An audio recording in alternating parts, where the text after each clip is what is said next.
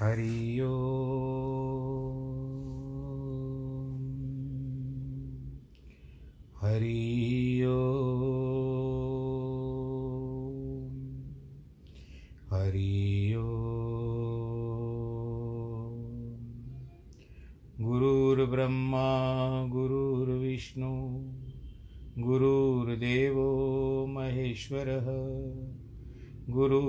गुरुर्साक्षात् परब्रह्म।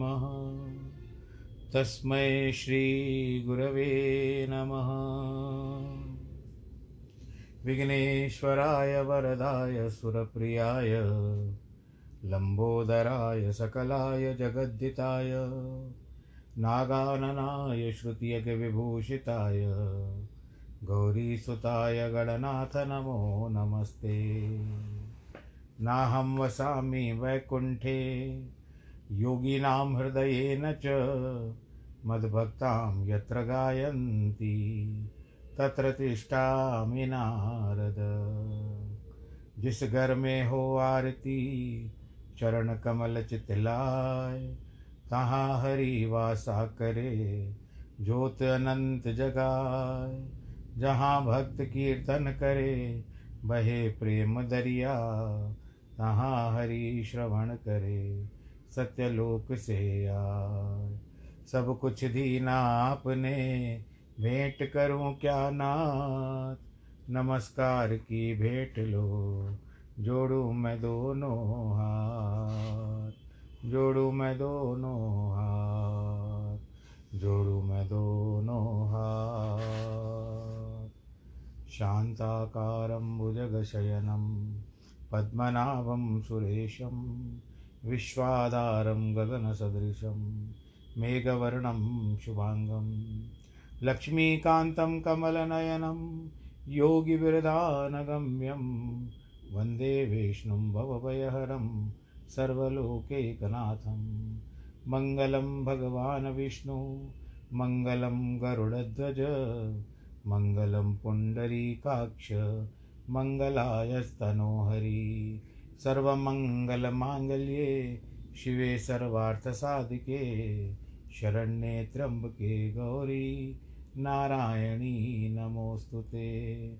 नारायणी नमोऽस्तु ते। नारायणी नमोऽस्तु ते। ॐ नमो भगवते वासुदेवाय। प्रिय आइए, हम अपनी यात्रा की जो आधे घंटे की यात्रा है, फिर से एक बार निकलें। अष्टावक्र मुनि क्या कहते हैं? सोलवें सूत्र में, त्वया व्याप्तमिदम विश्वम त्वयि प्रोतम यथार्थतः शुद्ध बुद्ध स्वरूपस्व माँ गम शुद्र चित्तमाम चित्तताम चित्तता में, यह संसार तुझ में व्याप्त है। तुझी में पिरोया है। तू चैतन्य स्वरूप है। अतः क्षुद्र चित्ती को मत प्राप्त हो। अष्टावक्र इसमें आत्मा का स्वरूप दिखाते हुए, संसार से उसका संबंध स्थापित करते हुए, राजा जनक से कहते हैं, तू स्वयं आत्मा है, स्वयं ब्रह्म है, एवं यह संसार तेरी अभिव्यक्ति का मात्र है। यानी अब फ्रीडम ऑफ़ स्पीच जिसको आप कहते हो ना, उसको। ये संसार तेरे से व्याप्त है। इसका हर कण तेरे ही स्वरूप में है। इसका स्पंदन ही तेरा स्पंदन है।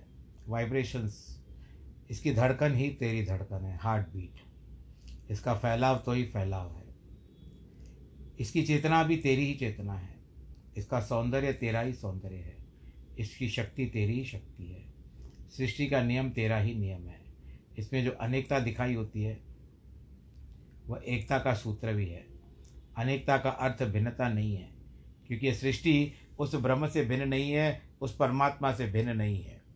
ये चैतन्य ब्रह्म, इसके अभिभिन्न अव्ययों को माला की भांति एक सूत्र में पिरोया हुआ है। अब हम जो त्यौहार होते हैं, जैसे संसार मनाता है, वैसे हम भी मनाते हैं। भारतवर्ष के हमारे जो त्यौहार आते जाते हैं, जैसे दिवाली हुई, होली हुई, संक्रांति हुई वैसाखी हुई, ये कुछ त्यौहार है जो सामान्य रूप से कई लोग, सभी लोग मनाते हैं। कुछ लौकिक त्यौहार होते हैं। तो जैसे करेंगे हम, हमको भी वैसे ही करना है। तो हम सब उसी सूत्र में पिरे हुए हुए हैं। इस सृष्टि में विभिन्नताओं के बावजूद एक सी सामंजस्य पूर्ण स्थिति है। तो इसका एक रस नियम है। जिससे इसमें एक तादात, तादात्म्य यानी केमिकल के जो केमिस्ट्री होती है, दिखाई देती है। वह तेरे ही चैतन्य स्वरूप के कारण है। जिससे यह सृष्टि है तो भी उसी में है। जैसे सृष्टि उससे भिन्न नहीं है तो भी वही शुद्ध चैतन्य स्वरूप है। अतः तू अपने को शरीर आदि समझकर क्षुद्र चित्त को प्राप्त मत हो। अतः तू अपने को, इसका अर्थ है कि समस्त पदार्थ का केंद्रीय तत्व आत्मा ही है।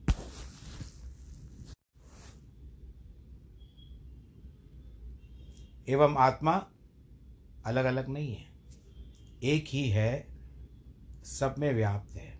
इसीलिए सब में एक सूत्रता है।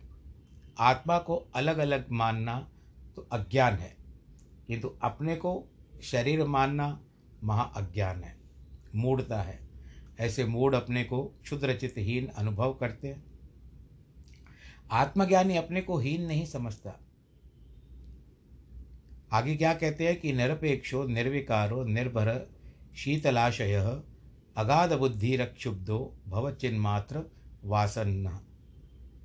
तो निरपेक्ष, अपेक्षा रहित है, निर्विकार है, स्वनिर्भर है, शांति और मुक्ति का स्थान है, अगाध बुद्धि स्वरूप है हे क्षोभ शून्य अब चैतन्य मात्र से निष्ठा वाला हो जा। अष्टावक्र राजा जनक को आत्मस्वरूप के बोध को दृढ़ करने हेतु कहते हैं तो आत्मा होने से निरपेक्ष है। आत्मा की तो अपेक्षा नहीं हो सकती है। अपेक्षा मात्र शरीर और मन की है। तू विकार रहित है। भूख और प्यास प्राण के धर्म है। शोक और मोह मन के धर्म है। तथा जन्म और मरण ये देह के धर्म है। आत्मा इन सबसे परे है। ये आत्मा के धर्म नहीं है। आत्मा केवल दृष्टा है, अतः निर्विकार है। देहाध्यास के कारण ही तू अपने आप को विकारी समझता है। इसी के कारण तू अपने को प्रमुखापेक्षी समझता है, अन्यथा तू स्वयं पर ही निर्भर है। आत्मा किसी पर निर्भर नहीं है। तू आत्मस्वरूप होने से शांति और मुक्ति का स्थान है। अशांति तेरे स्वभाव में है ही नहीं, परंतु जो हिंसा, छीन, झपट, संघर्ष, बेचैनी, महत्वाकांक्षा ईर्षा आक्रमण सब राजनीति है, जो मनुष्य की प्रतिभा का निष्कृतम रूप है। मनुष्य की दैविक प्रतिभा का दुरुपयोग है। अगर आपको कोई पदवी दी जाए और आप उस पदवी का दुरुपयोग करते हो। तो ये तो आपकी नैतिकता की हार ही होती है ना। इसमें भी कहीं भी शांति और चैन नहीं रहता फिर। राजनीति में संघर्ष ही संघर्ष है। चाहे वह धन की राजनीति हो या पद की राजनीति हो। जिसका कोई परिणाम नहीं निकलता और अंततः दुख ही प्राप्त होता है। ये मेरा अनुमान है, जो बता रहा हूँ। शांति और मुक्ति इसमें तो है नहीं। क्योंकि ये तो लालच की वो सुइयाँ है जो एक बार लगती है। लोभ की वो जो सुई है जो एक बार चुभ जाती है तो फिर और लोभ बढ़ता जाता है। ये एक प्रकार का नशा है। आदमी उस नशे में इतना तन्मय हो जाता है, अपना तादाद में उसी के साथ रखता है और इसके कारण वो कर्म कर बैठता है। अब कहते हैं कि तू अगाध बुद्धि रूप है, तेरे में बुद्धि का अनंत सागर भरा हुआ है। तू बुद्धिहीनों जैसी चेष्टा कर रहा है। तेरा यह चेष्टा तुझे क्षुब्ध बनाए हुए अन्यथा तू क्षोभ शून्य है। तूने स्वयं को नहीं, प्रकृति को महत्व दिया है। इसीलिए तुझे क्षोभ दिखाई देता है। वरण आत्मा में क्षोभ कहाँ? इसीलिए तू अपने से परे के पदार्थों को, निष्ठा को छोड़कर इस चैतन्य मात्र से निष्ठा वाला हो जाए। अष्टावक्र केवल निष्ठा की बात करते हैं।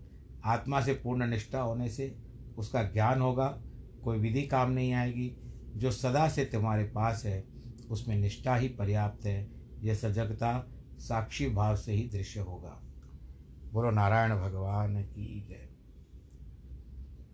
अब हम भगवान विष्णु की ओर चलते हैं और प्रहलाद जी के बारे में क्या है?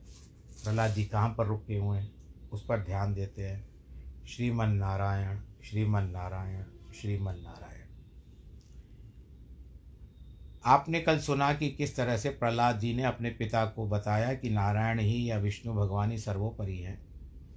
तो उन्होंने बहुत सारे कष्ट दिए और अंततः गुरुकुल में फिर वापस आए और वहाँ पर अपने बहुत सारे जो भी, जो साथ में इसके सहपाठी थे उन सबको भगवान विष्णु के बारे में चेताया।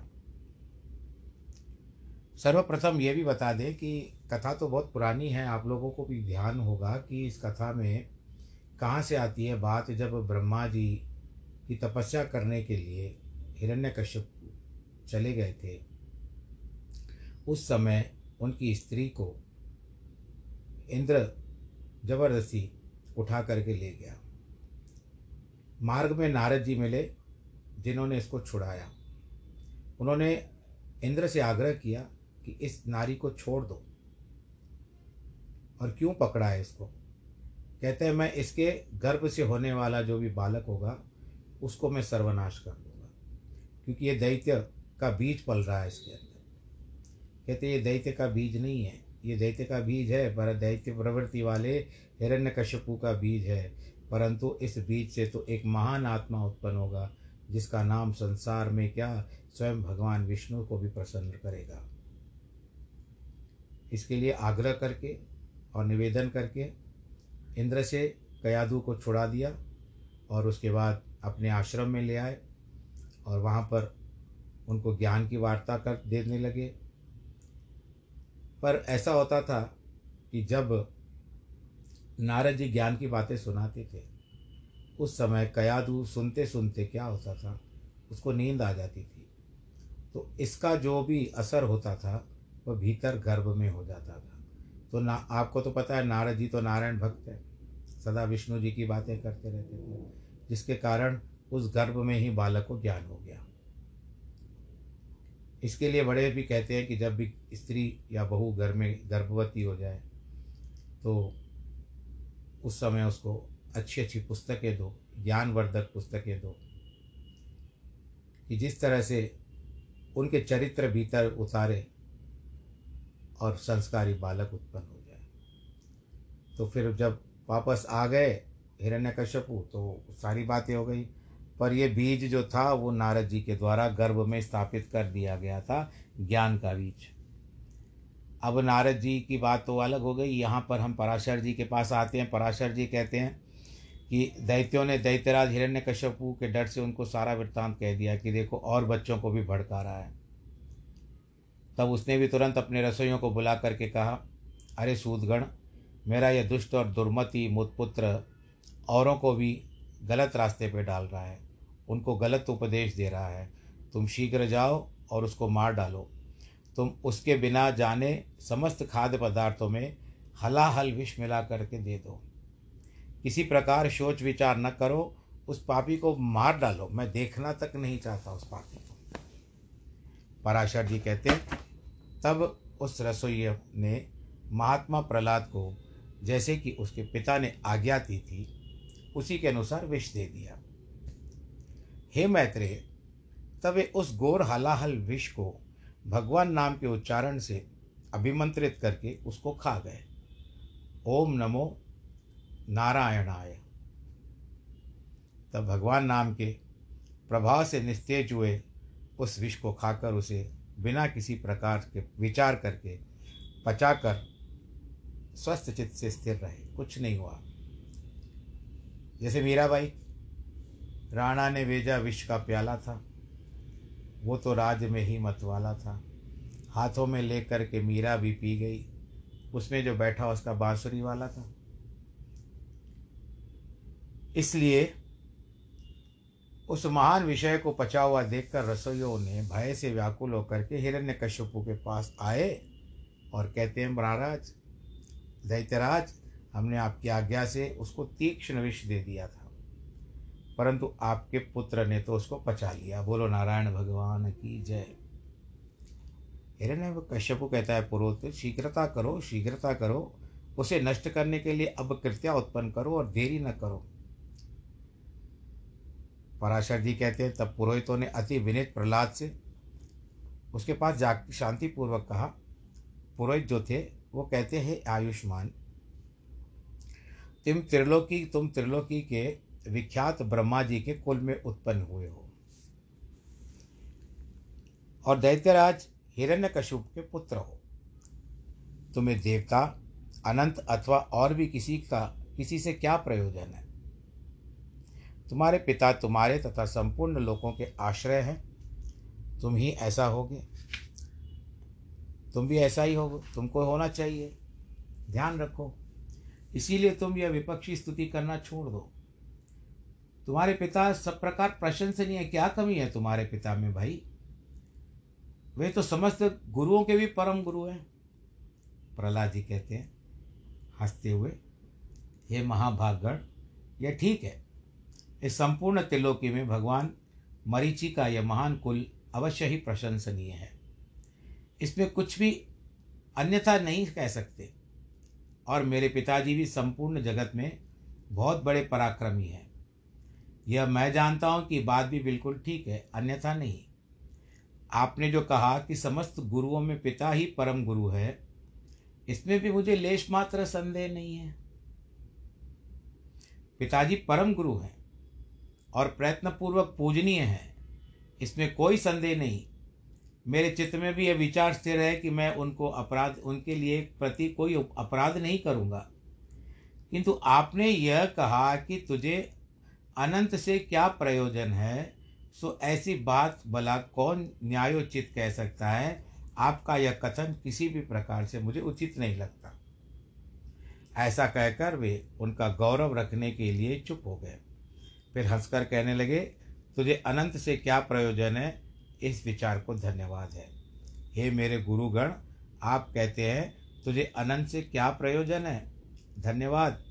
आपके इस विचार को अच्छा यदि आपको बुरा न लगे तो मुझे अनंत से क्या प्रयोजन है? सुनिए, मैं बताता हूँ आपको। धर्म, अर्थ, काम और मोक्ष। ये चार पुरुषार्थ कहे जाते हैं। ये चारों ही जिसके सिद्ध होते हैं, उनसे क्या प्रयोजन? आपके इस कथा को, कथन को क्या कहा जाए? इस अनंत की, उस अन, उन अनंत को ही से ही दक्ष और मरीचि आदि तथा अनान्य ऋषिश्वरों को धर्म, किन्हीं अन्य मुनीश्वरों को अर्थ एवं किन्हीं को काम की प्राप्ति हुई है। किन्हीं महापुरुषों को ज्ञान, ध्यान, समाधि के द्वारा उन्हीं के तत्व को जानकर अपने संसार के बंधन को काटकर मोक्ष भी प्राप्त हुआ है। अतः संपत्ति, ऐश्वर्य, महात्म्य, ज्ञान, संतति और कर्म तथा मोक्ष इन सब की एकमात्र मूल श्री हरि की आराधना ही है। बोलो, नारायण भगवान की जय। भगवान नारायण श्री हरि की आराधना ही उपार्जनीय है। हे द्विजगण, द्विज यानी ब्राह्मणों को भी कहते हैं। इस प्रकार जिनसे अर्थ, धर्म, काम और मोक्ष चारों फल प्राप्त होते हैं उनके लिए आप ऐसा क्यों कहते हो कि उस अनंत से? अनंत का मतलब जिनका अंत नहीं होता उनसे क्या प्रयोजन है? वो बहुत कहने से क्या लाभ? आप लोग तो मेरे गुरु हैं भाई। उचित अनुचित आप सब कुछ कह सकते हो। और मुझे तो विचार भी, भी बहुत कम है। मैं तो इतना ज्ञान जानता भी नहीं हूँ जितना आप लोग को ज्ञान है। परंतु आप अपनी विचारधारा को मेरे अनंत के साथ ना मिलाइए। इस विषय में अधिक क्या कहूँ मैं? मेरे विचार से सबके अंतकरण में स्थित एकमात्र वे ही संसार के स्वामी हैं, तथा उसके रचयिता है, पालक है और संहारक है। वे ही भोक्ता है और भोज्य है, तथा वे ही एकमात्र जगदीश्वर है। वे गुरुगण हैं। मैंने बाल्यावस्था में यदि कुछ अनुचित कहा हो तो आप क्षमा करें। हे गुरुगण, मैं क्षमा चाहता हूँ। पुरोहित बोलते, अरे बालक, हमने तो यह समझ करके तू फिर ऐसी बात न कहेगा तुझे अग्नि में जलने से बचाया है। हम यह नहीं जानते थे कि तू ऐसा बुद्धिहीन भी है। हे दुर्मते, यदि तू हमारे कहने से अपने इस मोहमय आग्रह को नहीं छोड़ेगा तो हम तुझे नष्ट करने के लिए एक कृत्या को उत्पन्न कर लेंगे। जिसकी कृति जैसे उत्पन्न होते ही वो तुझे जला देगी। प्रहलाद कहते हैं, कौन जीव किससे मारा जाता है? कौन किसके रक्षित होता है? शुभ और अशुभ आचरणों के द्वारा आत्मा स्वयं ही अपनी रक्षा और नाश करता है। कर्मों के कारण ही सब उत्पन्न होते हैं। कर्म ही उनकी शुभाशुभ गतियों के साधन है। इसीलिए प्रयत्नपूर्वक शुभ कर्मों का ही आचरण करना चाहिए। पराशर जी कहते हैं उनके ऐसा कहने पर उन दैत्यराज के पुरोहितों ने क्रोधित होकर अग्निशिखा के समान प्रज्वलित शरीर वाली एक कृत्या उत्पन्न कर दी। उस अति भयंकरी ने अपने पातघात से पृथ्वी को कंपित करते हुए वहाँ प्रकट होकर के बड़े क्रोध से प्रहलाद जी की छाती में त्रिशूल से प्रहार कर दिया। किंतु उस बालक के वक्षस्थल में लगते ही वह तेजोमय जो त्रिशूल था, वह टूटकर पृथ्वी पर गिर पड़ा और वहाँ गिरने से उसके सौ टुकड़े हो गए।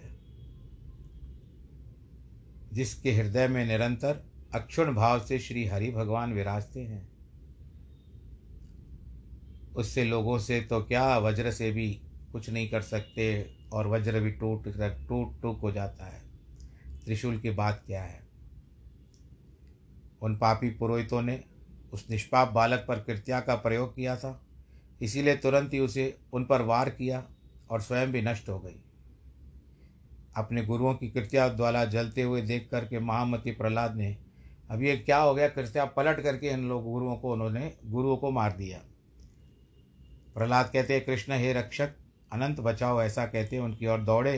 प्रहलाद कहने लगा कि ये जब मारने लगी उनको तो वो प्रहलाद की ओर दौड़े तो प्रहलाद जी कहते हैं सर्वव्यापी विश्वरूप विश्व श्रेष्ठा जनार्दन, इन ब्राह्मणों की इस मंत्राग्नि रूप में दुस्सह दुख से हम रक्षा करो।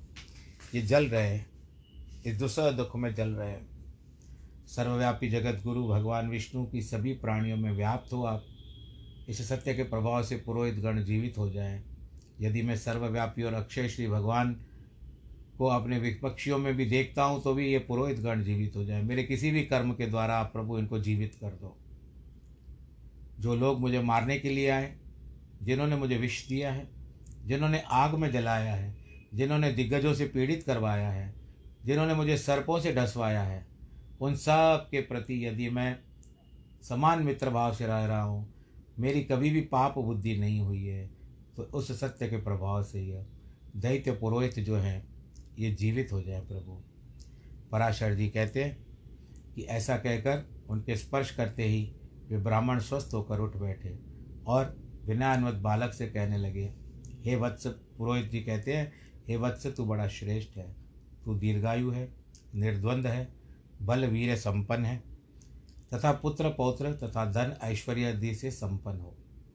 पराशर जी कहते हैं, हे महामुने, ऐसा कह करके पुरोहितों ने दैत्यराज हिरण्यकश्यपु के पास जा करके ज्यों का त्यों जो समाचार था, वो सब उसको कह करके सुना दिया।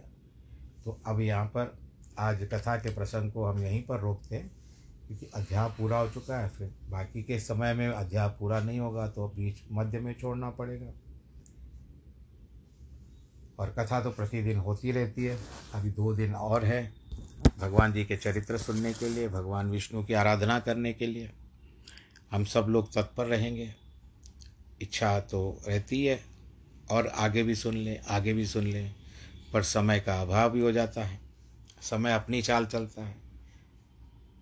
और हम अपनी चाल चलने की बहुत, जितना भी शीघ्राति शीघ्र करें, परंतु समय हमसे और शीघ्रता तेज होता है। तो आज बस कथा का प्रसंग इतना ही। पाँच मिनट पहले ही कथा को पूरा कर रहे हैं। आप सब लोग आनंद के साथ रहिए, खुशी के साथ रहिए और हर्षोल्लास के साथ रहिए। ईश्वर की प्रभु भक्ति आपके ऊपर बनी रहे। जिनके वैवाहिक वर्षगांठ है और जन्मदिन है, उन सबको बहुत बहुत बधाई। खुश रहिए। नमो नारायण।